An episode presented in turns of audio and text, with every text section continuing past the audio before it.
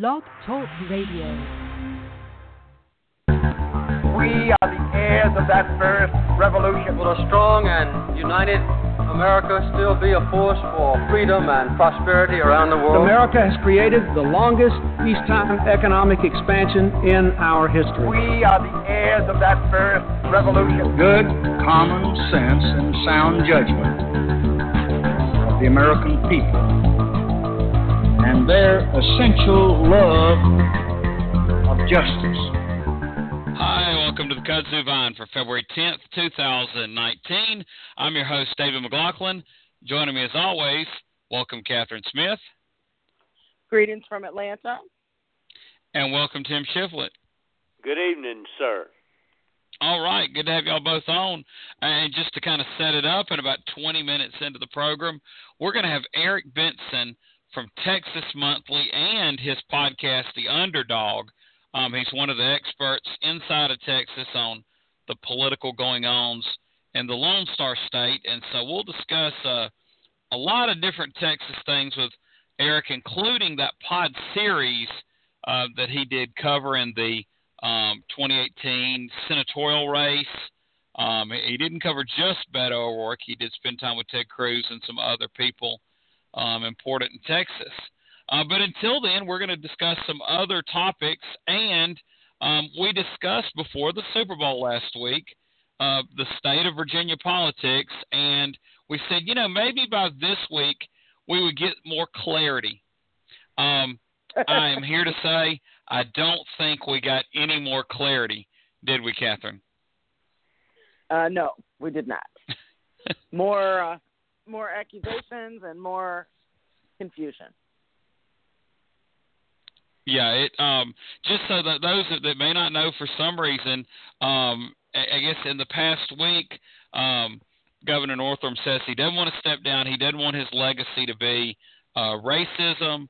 Um, another politician, Attorney General Mark Herring, has uh, admitted he wore blackface in college in a different context. He was in some kind of you know lip sync contest and was trying to dress up like um, early '80s rapper Kurtis Blow you know, not a picture, uh, which of course Governor Northam says he wasn't in, of um, a Klansman and then a minstrel-looking um, blackface character um, as well. Uh, in the meantime, we had talked about Lieutenant Governor Justin Fairfax. There's been a second allegation there of some type of um, sexual assault, and he is not stepping down at all. Um, there, there may be more to it. Uh, Catherine, what are you going to add? he was accused of rape, and Yeah. there's a lot of a lot of um, people who knew about it at the time. Yeah.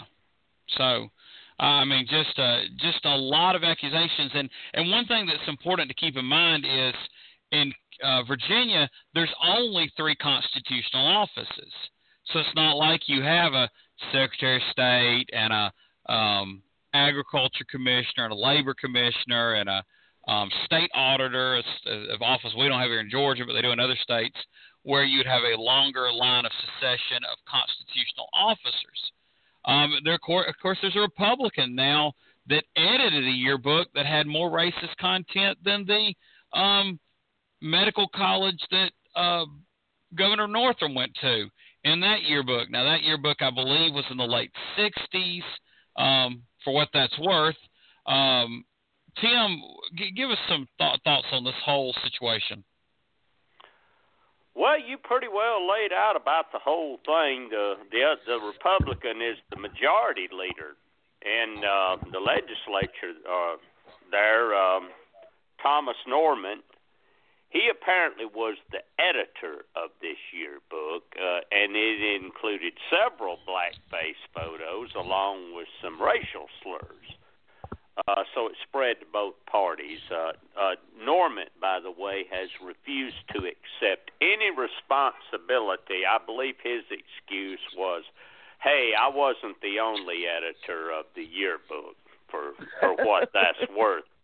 Uh, you know, a week ago it appeared that Governor Northam was DOA, but I, I would say now the focus has shifted strongly to the Lieutenant Governor Justin Fairfax. He he's been accused by two women of both assault and rape, and I'm sorry, but that far overshadows, you know, the Governor Northam and the Attorney General Mark uh, Herring's uh, wearing a blackface at parties or dance contests. That that doesn't excuse it. It just it just overshadows it badly and and we have uh, a Democratic state legislature by the name of Patrick Hope, I believe, who says that he will introduce articles of impeachment against Fairfax if he doesn't resign by tomorrow. So let's watch for that. Uh, and uh, before we went on the air today, there was a late breaking story that the uh, lieutenant governor has asked the FBI to investigate this whole thing. So, uh, kind of looks bad for Democrats in Virginia, and of course, our president is tweeting about it, about you know how the Democrat Democratic Party is imploding, and and Virginia's going to be a red state in the next election. So that's where we're at. Yeah, I, I don't know that though that, that any of this would make it a red state because the trend lines are there. Um, in fact, it may get even more, um, you know, further to the left in the Democratic Party possibly, and so I don't I don't know how that would make it a, you know, a, a red state automatically. That, that's kind of a a jump in logic for me. Uh, a few more things. Uh, Ralph Northam was on Meet the Press. I'm sorry, he was on Face the Nation today, and apparently when he was talking about Virginia's history, he called slaves indentured servants, um, which I, I mean maybe he doesn't know the historical difference there, which that's kind of simple kind of thought. You know, maybe he doesn't seem like a the typical doctor possibly, and some of the you know missteps he's made. Um, I want to ask y'all this: and watching him talk, because I, I just hadn't seen that much video of him until uh, the past few weeks. Does he remind you kind of as the Democratic George W. Bush? Oh, I haven't seen enough of him to be able to say. Now, and I don't mean that as a, a huge like insult to either one of them. He just his speech patterns. He just kind of something about it. He he reminds me of George W. Bush's um, the way he kind of carries himself. Tim, have you? Any... I, I, he reminds me more of of a little bit of the, even though he's far more liberal than they are, of the old style uh, Democratic uh, Politico down here in the South. The the back clapping, uh, back slapping, good old boy type. That's he he, he remind puts me in mind a little bit of of the way Herman Talmadge used to talk. Uh, oh, great. Well, I mean, he don't he don't think like Talmadge, but it, it's just the if I close my eyes and listen to both of them talk, it, it just sounds a lot alike uh, to me. Yeah, I I don't know, um, and that's and I guess I hadn't. That's so kind of a little before my time, so I don't remember a lot of video of Herman Talmadge. Now, I actually grew up in the county where Talmadge Farm is, so um, one would think that that, that I would uh, know that dialect well, but I guess I just don't um, put that part together. One more thing that kind of complicates all this, you know, Mark Herring's probably the most popular of the three with a lot of the more progressive constituencies and Mark Herring, uh, you know, what he did is probably, um, you know, less egregious than the photo. We still don't know exactly what was in that photo that, you know, kind of started this whole thing. But Mark Herring actually came out and called for Ralph Northam to resign. Catherine, why in the world, if you knew you had done something similar, would you have been so quick to come out and call for somebody to resign? Well, did he call for him to resign after he said it was him and he apologized and then he said no, it wasn't him, but he had done this other thing, or did, was it? I- I'm not sure. right yeah, yeah, I know what you're saying. If if he did he call for the resignation on the Michael Jackson uh, contest with no photo with the moonwalking, or did he call for him to resign with the first photo? I I, I I see where there could be some shades of gray there, but still, I mean, you kind of think you would kind of uh, not hang a lantern on your problem, if you will. Um, Well, that's true. I mean, but but if it it, it could have been more about his um waffling than it was about his the actual act. I don't know, but it is it is pretty stupid. Yeah, I mean, cause, and I guess maybe that was the the thing to do for there for a while was you know call for resignations before that they knew the whole you know party structure was going to implode. Um, Tim, what your thoughts on Mark Herring being so quick to condemn um, Governor Northam? Yes, he did come out in a hurry and and and do it, and and it's very odd that then later on quietly he said, "Well, by the way, I wore blackface at a party too." Now he had to know that when he demanded the the governor resign, that he had done the same thing, except Yeah. he didn't. Except he didn't have a bizarre press conference like the governor did, but otherwise he did the same thing. Uh, I, I I don't know why he did that, but you know, of of the three, he's the one that people are saying the least about. That that I don't know if it's because he's the third man down the totem pole, or because he came out and admitted to it before somebody found out he did it, or or what it was, but uh, it, it there's not anybody really hollering for him to resign. Uh, he he's the brunt of some late night comic jokes, but other than that, uh, I would say he's the most likely of the three to survive this now. Yes, and then one final thing. There's been some polling on this thing, and a poll that came out either late last night or today found that African American voters are more sympathetic to Governor Northam than um, white voters. Now, some of that could be politically motivated because it could be white voters that are Republicans that just want the seat. Um, but Catherine, did you see that poll, and um, what do you make of that? That, that African American voters actually are you know, more understanding than white voters in that poll. Well, I didn't see that poll, but I did hear them talk about this on uh, some show this week, and there was a little bit of discussion about how you know it was a long time ago, and we really just you know um, many in the black community really just want to get the work done and not focus on these things that happened a long time ago. But I I can't speak for the black community, so. I know, I know. I was just the, the poll part of it was the, the the hard numbers was what I was uh, alluding to. Uh, Tim, did you, are you aware of that poll? Uh, no, I did not know about this poll either. Uh, but I, I, that, that, you know, black voters are just more democratic for one thing than than the average white Southern voter is. That that's one big thing. You'll find your your white Democrats in that state all all uh, probably within a stone's throw of Washington D.C. and every other white voter in that state. Uh, downstate is is a Republican, and of course they're going to want the seat. Um, I still wonder uh, if if Governor Northam is going to uh, survive only because of what of the problems of the lieutenant governor. It seems to me that the focus of everything has shifted directly toward that because of the seriousness of the charges.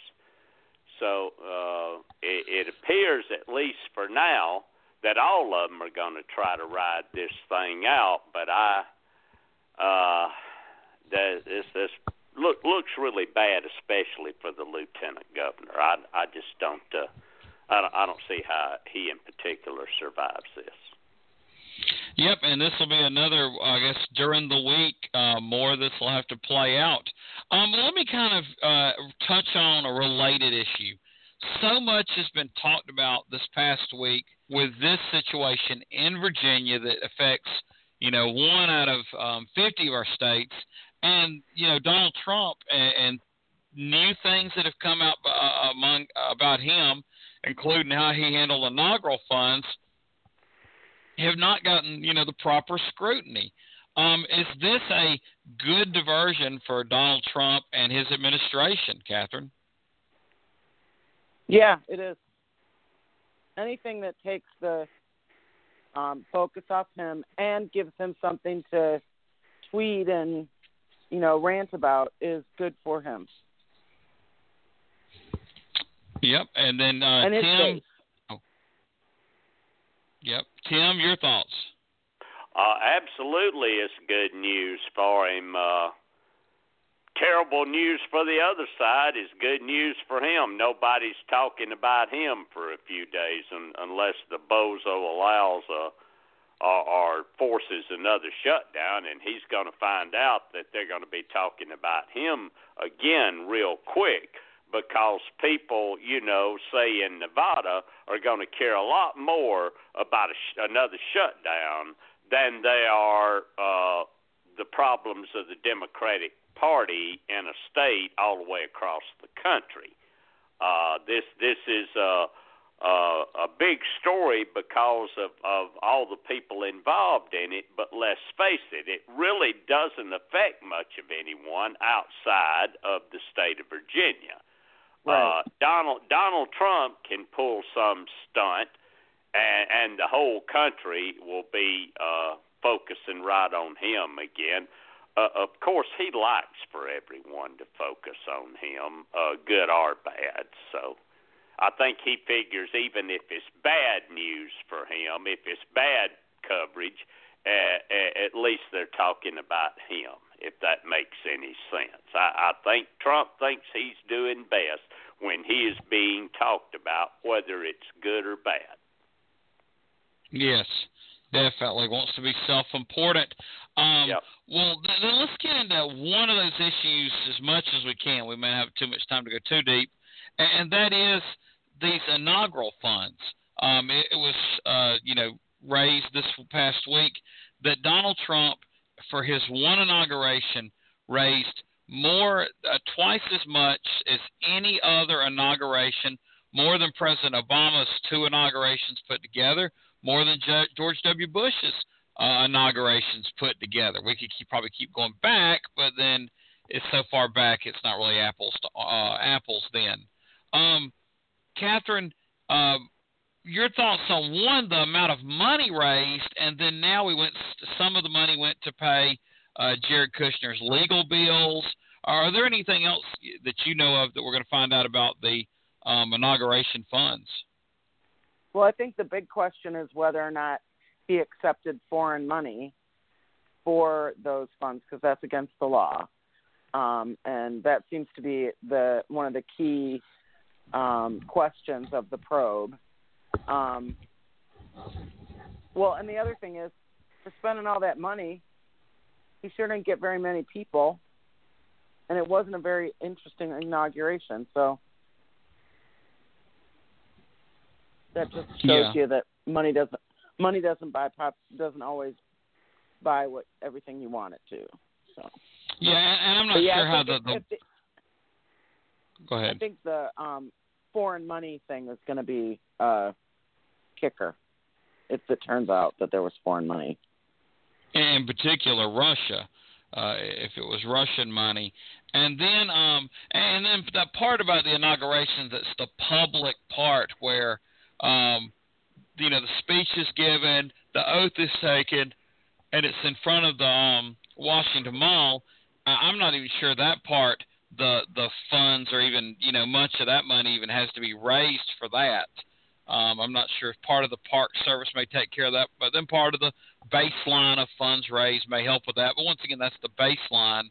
Um, everything else on top of that's probably uh, where your money gets, uh, the extra money gets spent. Um, Tim, your thoughts on you know this is a diversion and the funds themselves? Well, you know, um, I saw Chris Christie. He he he's making the rounds on all the talk shows because he's got a new book out, like these guys uh, tend to do. And he said that Trump's has a major, major problem here. See, the inaugural committee was headquartered in New York. Um, therefore, the investigation is being done by the feds in the Southern District of New York. Ooh. And uh, these people are pretty tough. Uh, it, this is taking some serious turns, and they are. Uh, we we could be talking about money laundering as well as the illegal contributions that Catherine uh, mentioned. Uh, uh, cash for access is another thing. Um, and then there's the tax law violations that could have happened, cause so they could hit them three or four different ways. And uh, then there's the question that you both also alluded to: well, where'd the money go? Unlike the narrower focus that someone like Mueller would have to be into these people can operate on discovery, which means if they're investigating one crime and all of a sudden here comes another crime, well, they can go off and hit that too. They can just keep popping this thing. Uh, yeah, he's going to have a lot of trouble with this, and he can't stop. You know, these 150 or so investigators is going to be hitting this. Uh, he could fire, you know, the the federal attorney, but but the the investigation would continue regardless. So I, I this, this one's out of Trump's hands, and and may spiral out of control for him. Oh yes. Um, well, you know, we'll kind of see how this whole thing unfolds as well. Uh, real quickly, I, I don't know that we'll touch on the actual uh, State of the Union address. They finally got it. Um, you know, they since the government reopened, they put it on the calendar. He gave the speech. It was quite a long speech. Uh, the poor little fellow from Delaware he invited with the same last name fell asleep. Uh, it went on so long. Um, but probably more interest to us was uh, Stacey Abrams gave the um, response, the Democratic response from the IBEW building in um, Atlanta, uh, and actually had an audience it went pretty well. Um, uh, Matthew Dowd actually um, said, you know, it's a tough speech to give, and he felt she um, really did a good job with it. And that was like I saw that right after because I was watching ABC's version of it. Uh, Catherine, your thoughts? Oh, I thought it was excellent. It was an excellent counterpoint to his speech. It was very um, upbeat and um, optimistic and very unifying. I thought it was an excellent speech. And one of the comments I heard was, I guess, after she was done on uh, CNN, uh, Anderson Cooper just looked at the camera and said something like, I liked that one much better. so I think all around she did a great job, and it certainly elevated her. Um, her, you know, personality and her uh, and and I guess she's going to be on Seth Meyers this week, and she was the guest on uh, Wait Wait Don't Tell Me on NPR yesterday. I haven't listened to it yet, so uh, she's really making the rounds. Good for her. Good for Georgia. Yes, Tim, your thoughts on her speech? Well, I thought it was very well delivered, very well done. It was quick to the point. She uh, hit a couple of good issues hard. Uh, she she was very upbeat, positive. Um, I really liked it. It what was it, four or five minutes, something like mm-hmm. that. But Pretty I, I. I thought I, I I I thought she did very well. It, it, it she certainly didn't have any Marco Rubio or Bobby Jindal moments or anything like that. She she uh, she she did very well with that. Nothing but positive reviews. Uh, the only negatives that I'm getting is Republicans are saying, ha, ha, ha, look at who the Democrat spokesman is, somebody that lost their race. That, that one really isn't flying too well, and that's about the worst thing they can find to say about Yeah. her right now. So, uh, yeah, I was uh, very, very, very happy. Can I throw one more thing at y'all about the last topic? I, I Sure. just saw this. Let me let me throw this at you real quick. The inaugural committee paid the Trump International Hotel for event space, right? On at the inauguration, they were charging the inaugural committee one hundred and seventy-five thousand dollars a day for event space at their hotel. That went right in Trump and them's pocket. Nice, huh? Yeah, he's using those hotels um, to his advantage in some some places. Although I heard the one in New York has uh, had a lot of empty um, space to rent. So Yeah, but um, see, they actually got money from the inaugural committee and made a profit off of it off their own businesses. The yeah, and he's been making money. Off, he's been making money off the RNC as well. You know, they're they've rented office space in Trump Towers, so he's a, you know he's on the take um, Yeah, with those office well, buildings, no He's doubt. gonna find out that the Southern District of New York is uh, is not impressed by this. Just wait. Yeah. Oh, definitely. But of course, he'll appeal his base. Oh, I'm a businessman. I've got to make money. They're trying not to let me make money, you know. And there's, um, So, off of his it- own inaugural committee. oh yeah, well that that'll be his, you know, that'll be his, um, his reasoning is, uh, yeah. Although everybody wants to see the tax returns to see how wealthy he really is. Um, that that's Yeah. you know part of the fascination there.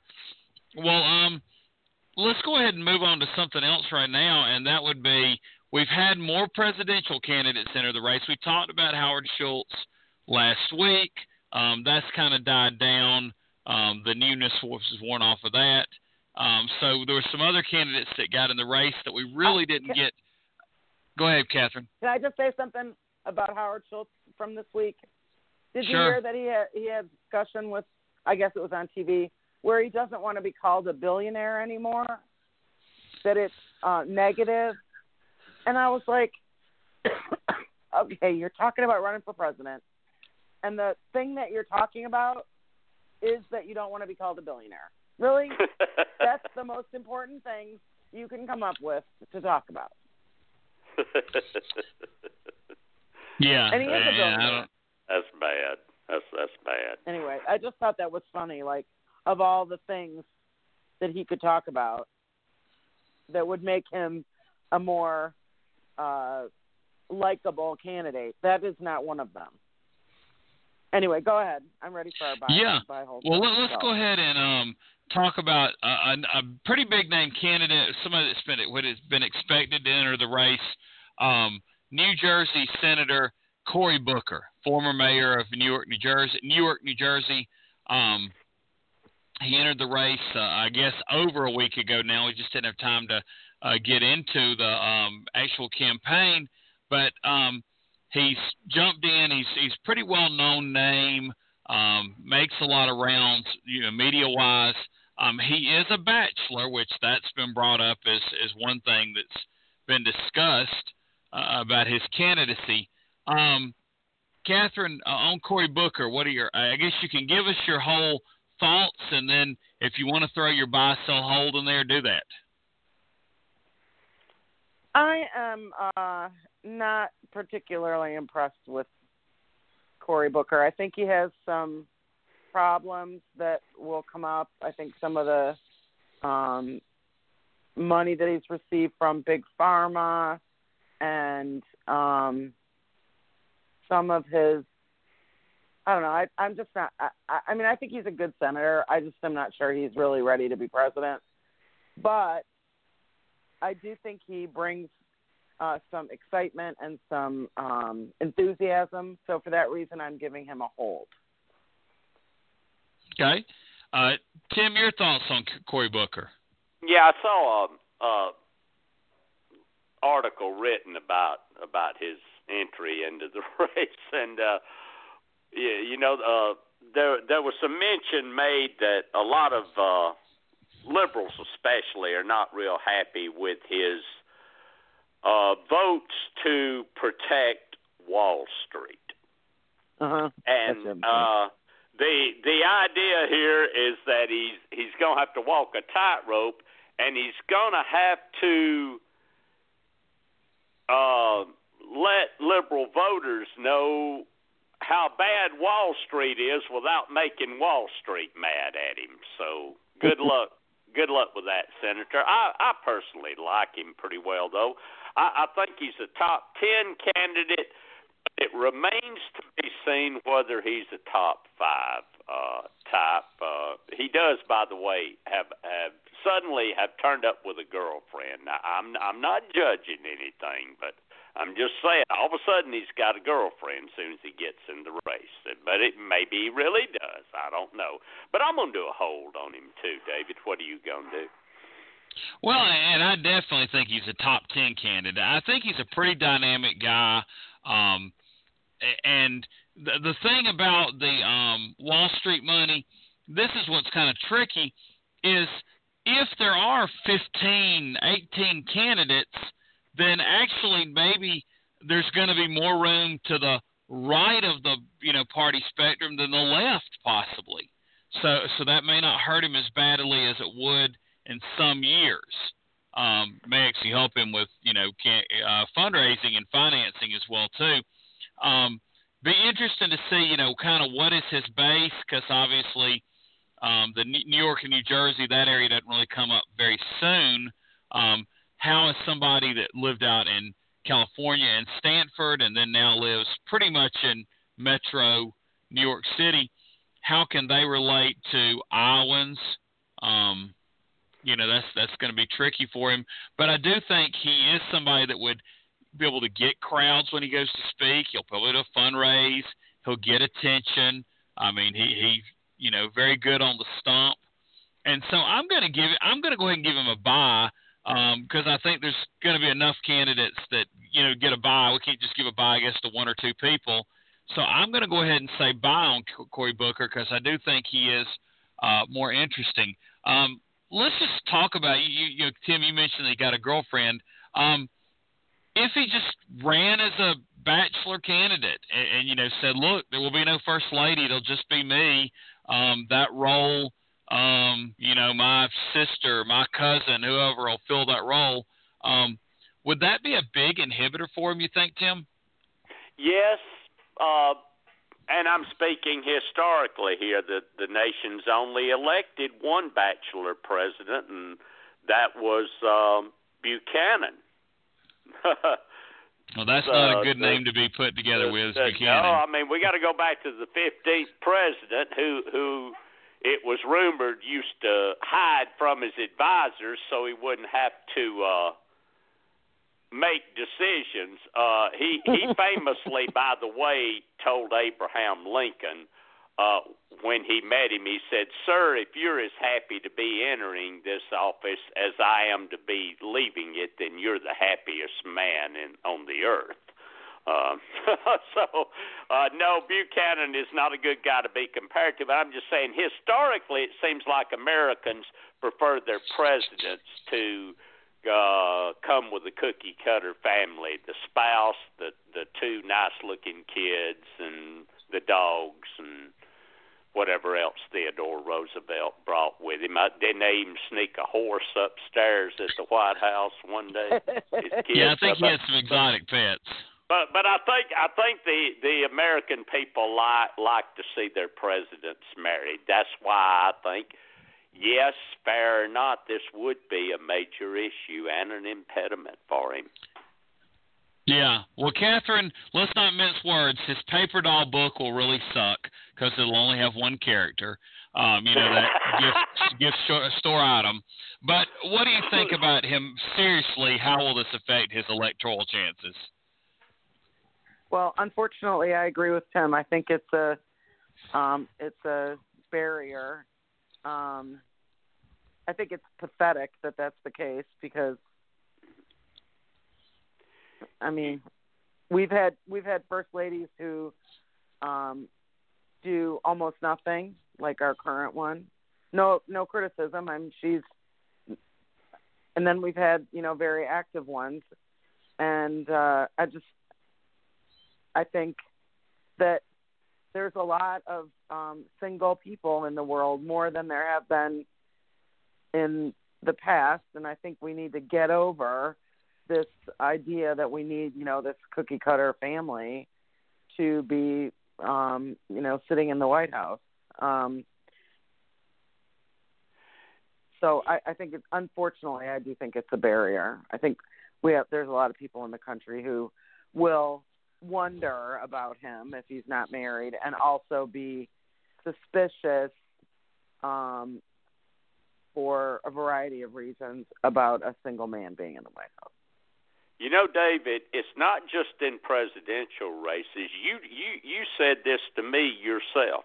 You might recall a few years ago saying, you know, if Harold Ford had been married, he would have won that Senate race. And you know what? At the time, because of the way he was attacked as being a playboy and this and that and the other, I agreed with you. I believed if Harold Ford had been married, he absolutely would have beaten Bob Corker and won that Senate race.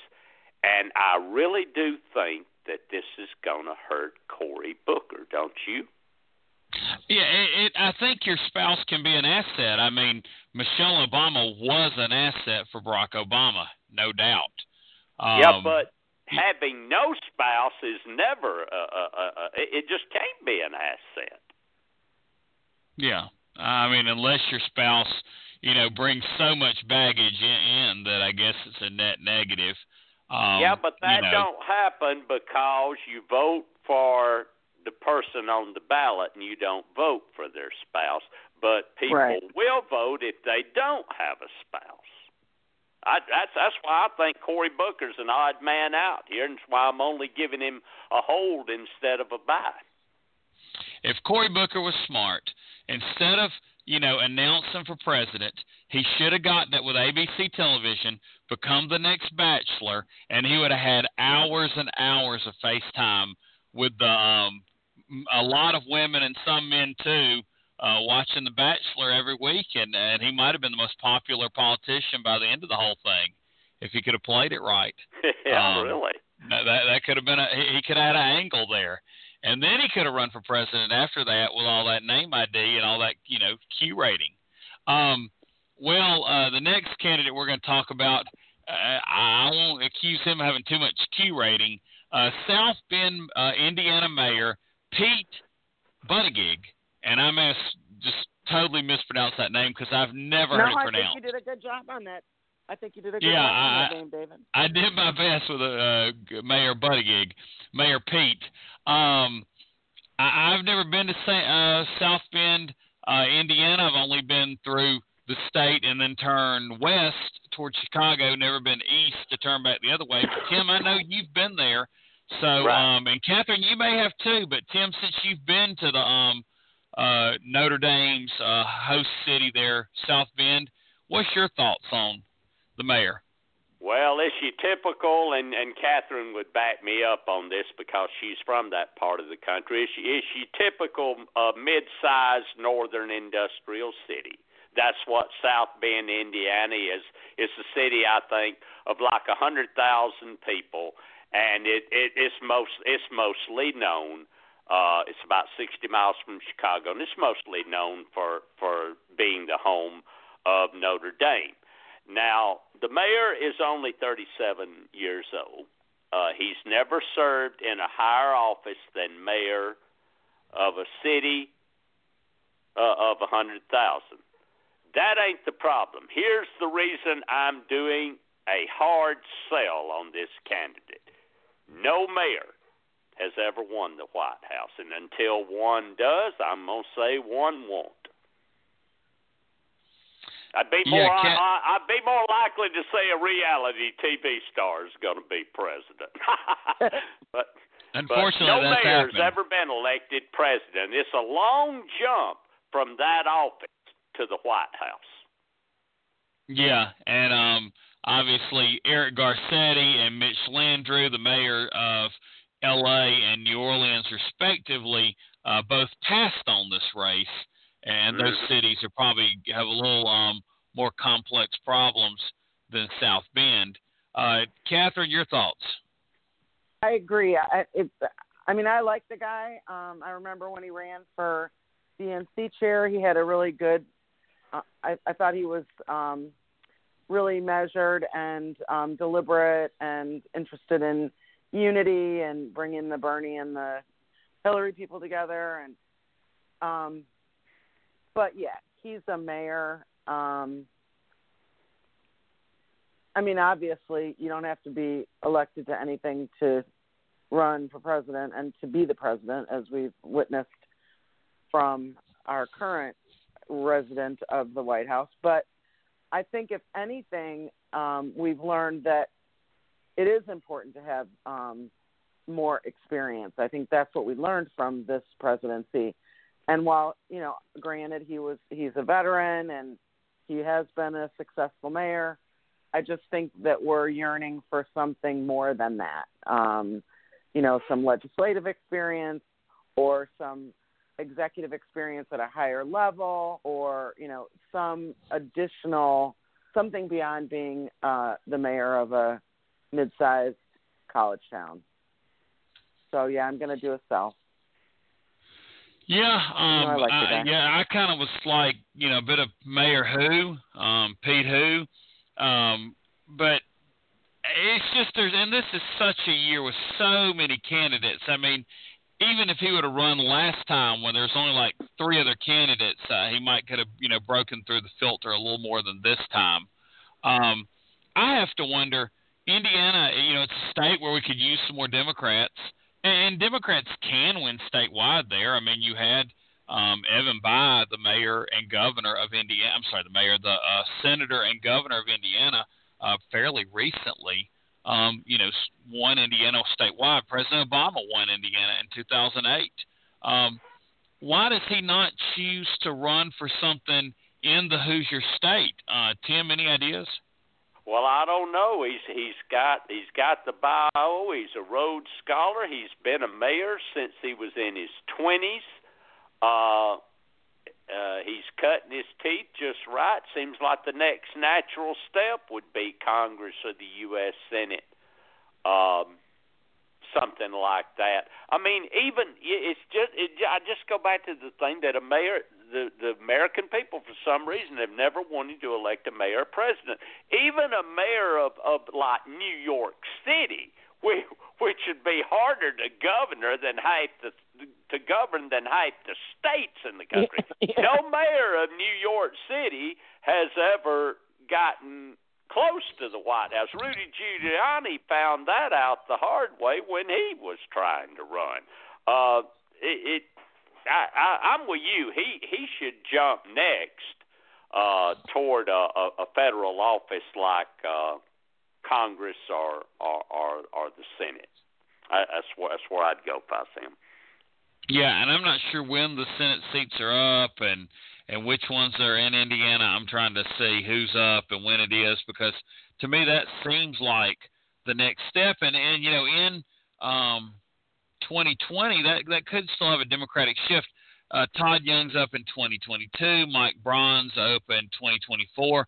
Neither one of those are major heavyweights. And then I guess the governor's race, um, it's up in 2020. Uh, you know, I forgot Joe Donnelly. Uh, you know, Democratic senator lost this past time, but interesting to think about. Um, I want to go ahead and shift gears and welcome on our guest um, from the Texas Monthly. Welcome, Eric Benson. Is this Eric Benson? Eric, you yep. there with us? Is yep. this Eric? Eric Benson? Hello. Yes, this is Eric. Hey, Eric, you're on with the Kudzu Vine. How are you? Hey, uh, g- good to get you on. Um, sorry about the mix up with the time I was looking back through my emails, and that's probably on me. Um, not clarifying as much. Um, but we wanted to talk to you several things. I guess first thing, uh, tell us about your political background, particularly your work uh, covering you know Texas politics. So uh, I've worked at Texas Monthly for a couple of years now, and one thing I've noticed is that you have a small cock. Okay, I don't think we have Eric on there. I was kind of getting worried, but um, uh, I guess somebody actually. I, I don't know. I, I don't know why anybody won't even worry about doing that on our podcast. Um, but hopefully we can figure out what's going on with the real Eric Benson because I've heard him on the podcast and he, he was a little more articulate than that fella, um, and probably has a much better vocabulary as well. Um, let's kind of get back to what we are doing, and um, we have time now. It looks like to talk about our final candidate. Uh, that's entered the race in the past few weeks.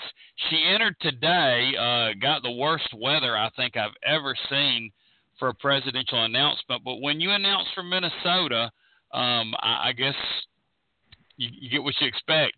Um, Amy Klobuchar, senator from Minnesota. Um, Catherine, I don't know if you even saw pieces of the, the announcement, or and this one came on pretty quick as well. What is your thoughts on her candidacy? You know, I really like her, um, but I, I'm uh, I like her in the Senate. Um, I guess I'm I I haven't I didn't see any of the announcements, so I don't know what she was saying. So, but I like her, and I think she's likable. I think she's, um, you know, she's friendly and approachable. So I'm gonna do a hold on her, um, but I might revise that if I when I have a chance to review what she's been saying and um, see the um, her statement about why she's running. Sorry, I She's running for you, Catherine. She's running for the butchers, the bakers, the candlestick makers. Uh, she just named a lot of jobs, and she's running for you. And it was kind of, it was fine. It was just, uh, it was upbeat. Um, she was happy about being in that snow. I'll say that. Uh, yeah, I, I really. Been miserable. Tim, uh, did you see the announcement? Yes, I did. The crowd, you know, a lot of them were wearing hoodies, caps, this, that, and the other, and everything was white. You know, they they had all had dustings of snow on them, snow coming down in the background. I think it, she was in a park that was close to where that interstate bridge. You remember that interstate bridge that collapsed up there? Yes.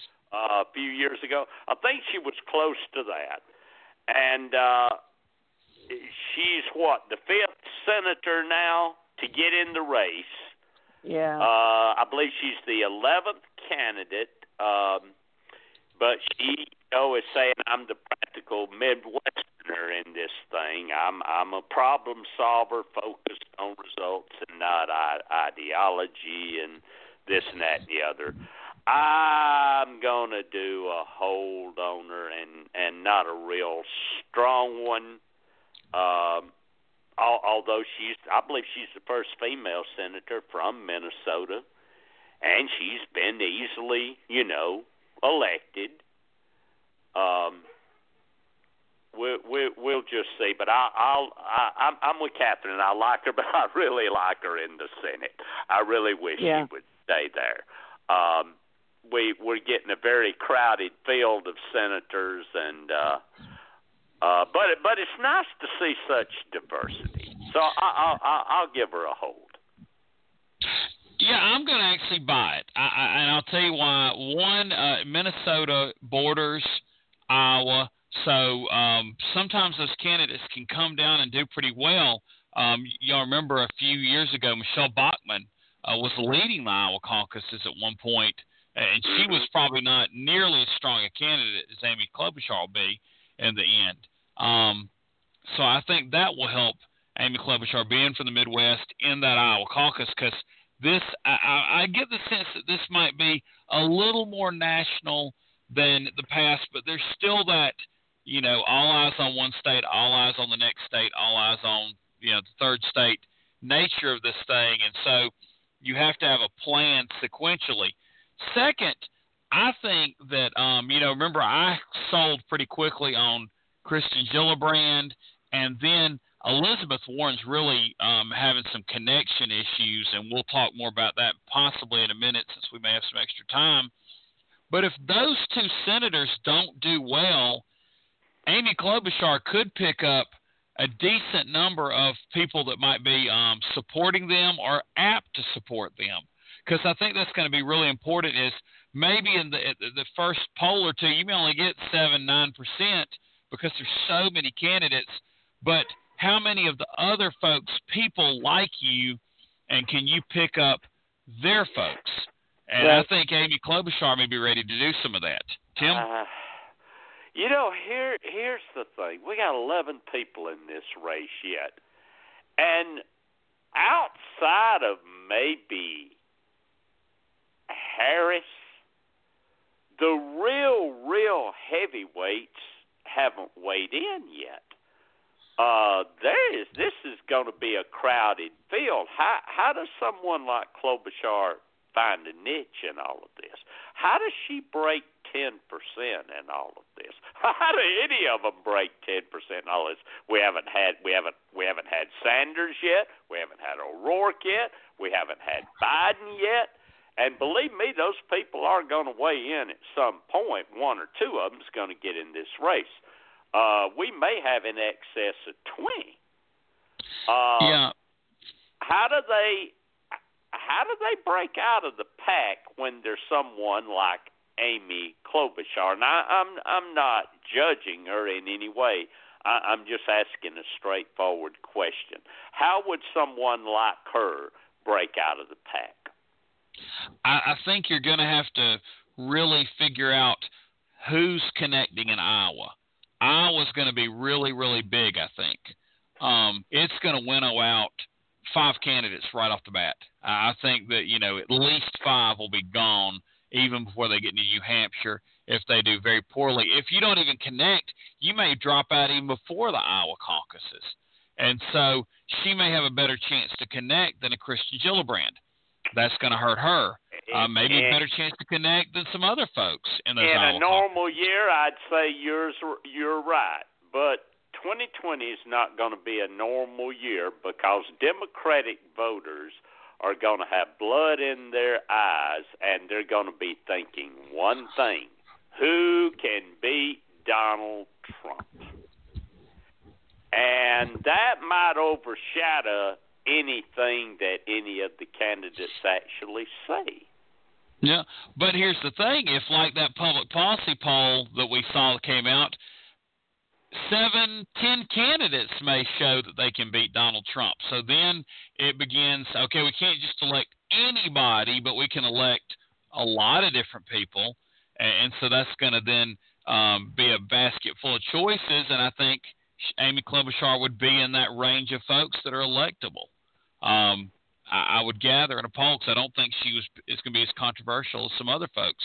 Um, let's kind of segue on to another thing that we probably didn't prep before, but we heard about, and that was um, Elizabeth Warren this week. It's more has come out that she actually wrote on um, a state bar form about uh, her Native American heritage, and, she kind of claimed that that was, I guess, her primary race or ethnicity. Um, so it's come back up. Uh, Catherine, I don't think that's going to be, in fact, kind of big disqualifier. But the fact that this just keeps coming back and keeps coming back up, and she can't shake it, and it, and it got compared to, you know, Ralph Northam this week with his, um, you know, racial insensitivity, I guess we could call it. Um, is this going to be a continuing problem for Elizabeth Warren? Um, it seems to be. Uh you know, keeps like you said, it keeps coming up, and um, it it has the potential to distract people from what she's, you know, the reasons that she's running and the um, issues that are important to her. Be um, a barrier. I think she's going to have to be, um, have to be able to sort of ignore it without being rude. Yes. Which is hard. Uh, Tim, your thoughts on um, Elizabeth Warren's, uh, you know, being continually dogged by the same issue? Well, uh, she cannot shake this thing. It just keeps coming up and keeps coming up, and it overshadows everything she's doing. And it's also beginning to give people the impression that she cannot handle tough problems yeah. Uh, so well, and if she can't handle this, what else can she not handle when a a national emergency, for instance, should come up? Uh, does she have the right temperament to uh, to even be president if she can't deal with something like this? I mean, it's very obvious that that that she used the Native American thing uh, because she had heard about it, you know, from her family members all her life without actually going out and checking it out thoroughly herself. Um, and and that's understandable. But the way that she has responded to this um, ha, ha, has uh, brought up a lot of questions, and, and I really think she's kind of dropped out of the top five in in in, in my book, and, and and so I'm not really sure where she's going to go with this. She may be an early big casualty of this race. You were talking about Iowa winnowing people out. Uh, she may be one of those, and it happens sometimes. It's actually winnowed out before any voting ever starts. Uh, yeah, I one would thing hate that. She's a good yeah. person. Yeah, and very knowledgeable on a lot of issues. And I will say this: now she did go to Iowa to campaign, and she got a really big crowd um, uh-huh. when she went out to speak. So she can draw a crowd. Now that may be just because they're starved for you know Democratic voices. It'd be interesting to see when more of these candidates go out there, uh, the reception they'll see as well. Um, one final thing to talk about with this race, because you know Tim, you kind of mentioned the three Bs. I know you mentioned Biden and Bernie. You didn't mention Beto, but um, the let's talk about Bernie. This past week, uh, he wanted to do his own response to the State of the Union. I think the networks um, they showed Stacey Abrams' response, not Bernie Sanders. Um, but what was the deal you think with that? Um, you know him having his own uh, response to the State of the Union. Well, the only thing I can come up with is he's going to run again. He he kept his um, he kept everything in place from his run before. His structure, his organization is all still there. Uh, no doubt money ain't going to be a problem at all for him. And so I think he's going to run again. What is Bernie, 77 years old or older? And uh, if he is going to run, he's got to run now. So I, I, I think every bit of that was about he wants to get on TV because he's going to run again. Yeah, Catherine, how do you think that was received um, by folks that maybe are pretty in the know and understand how the process works, and this was a chance to elevate Stacey Abrams if she wants to run for a particular Senate? Oh, I think it was. I don't think it. While I think it did seem like an insult to Stacey Abrams, I don't think that was Bernie's point. I think his point was. I think Tim's absolutely right. This was his, you know, chance to give his first stump speech for 2020. Um, I just wish he would not run. I just, I, I'm really uh, disappointed in him. Uh, if if if he does jump into the race, I'll be very disappointed in him. I think his time as as a candidate for president has passed. I think he should select one of these um, great younger people that are running and help them uh, leverage his um, supporters to, to support one of the candidates or just to support the Democratic ticket. Um, I'm just, I, I'll, I'll be very disappointed in him if he runs, and I will also be disappointed in Joe Biden if he jumps in the race. Yeah, um, I'm just kind of over Bernie Sanders, yesterday- so um, go ahead. I said to someone yesterday, I liked it when I voted for Obama because he was younger than me. I want to vote for someone who's younger than me, not older than me. Yeah, well, I'll say this: I think it can be anybody that's qualified. Um, it's just a, a lot of the more exciting Yeah, names oh. are, are a little younger than Bernie Sanders. Um, well, that's been the kudzu vine tonight for tonight. Um, I guess next week we already have our guests lined up.